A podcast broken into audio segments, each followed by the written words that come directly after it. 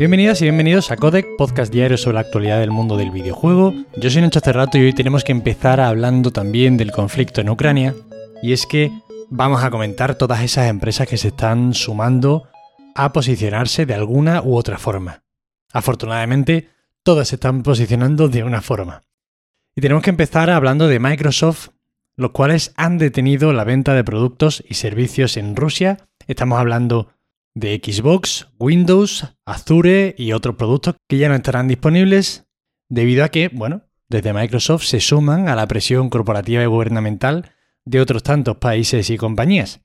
Lo anunciaban a través de un comunicado firmado por el propio presidente de Microsoft, Brad Smith, en el cual expresaban la consternación y la condena ante la invasión en Ucrania.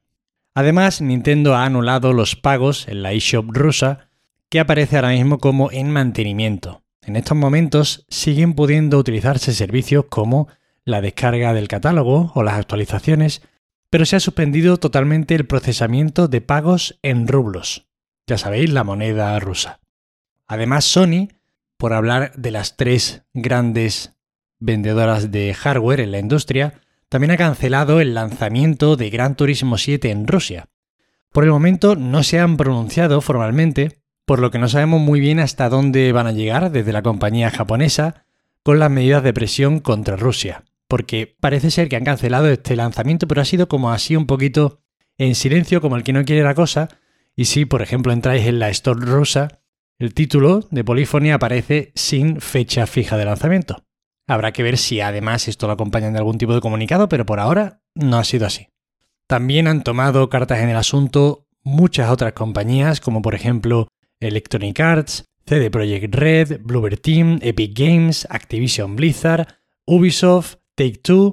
Os he puesto en las notas del episodio enlaces a muchos de estos comunicados y a muchas de estas medidas que van a tomar todas estas empresas por si os interesa indagar en el asunto.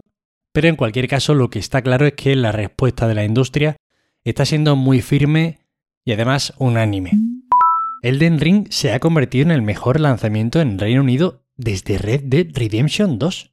De verdad, las cifras que está haciendo este juego creo que le están sorprendiendo a todo el mundo por muy optimistas que estuviéramos en cuanto a este lanzamiento, sabiendo que ya los juegos de From Software prácticamente llegan a un público, bueno, prácticamente no, llegan a un público mainstream completamente, pero ostras, estas son palabras mayores. Estamos hablando de que han superado en nivel de ventas a pesos tan pesados en la industria como Assassin's Creed Valhalla o Cyberpunk 2077. O sea, recordemos que este último consiguió vender 13 millones de unidades en tan solo 10 días. Es una auténtica barbaridad lo que está haciendo el del Ring a nivel de ventas.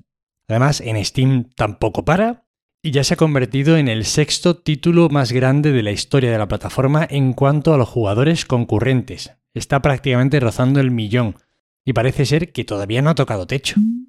El director del multijugador de Halo Infinite abandona 343 Industries.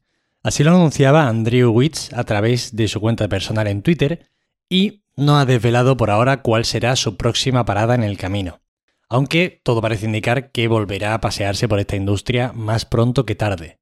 Hombre, yo creo que de aquí se va, la verdad, con un perfil bastante alto. No sé hasta qué punto este señor tendría responsabilidades o participación en ese descosido pequeño o grande, según aquí le preguntes, de la no inclusión del modo cooperativo en el Halo Infinite, que todavía me parece que no está la fecha clara de cuándo saldrá. Pero bueno, lo que está claro es que el multijugador competitivo ha funcionado muy bien y eso no se lo quita a nadie. Anteriormente, Witch fue diseñador de, por ejemplo, el exitoso Rainbow Six Siege, que tantísimo se ha jugado a lo largo de tantos años, del mítico Guild Wars, por ejemplo, gran juego que nos permitía a los que ansiábamos jugar al WoW pero no teníamos dinero para pagar la mensualidad, pues jugar a una cosa parecida sin que hubiese que pagar esa mensualidad tan jodida. Y otro juego menos conocido como el Hero Shooter Lowbreakers.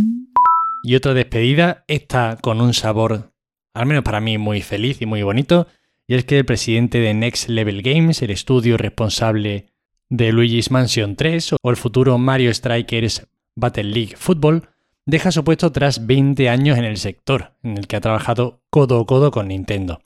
El bueno de Douglas Strongsgard se despide de esta industria, pero ya os digo, no podemos hacer otra cosa que no sea alegrarnos por él, porque según leemos en su comunicado, prácticamente lo cierra con Espero con ansias un nuevo capítulo en mi vida que debería implicar muchos viajes con mi esposa.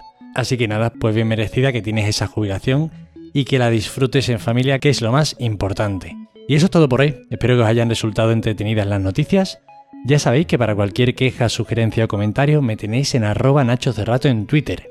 Agradeceros como siempre que estéis ahí al otro lado escuchándome, de verdad, muchísimas gracias de corazón. Y nos vemos como siempre mañana.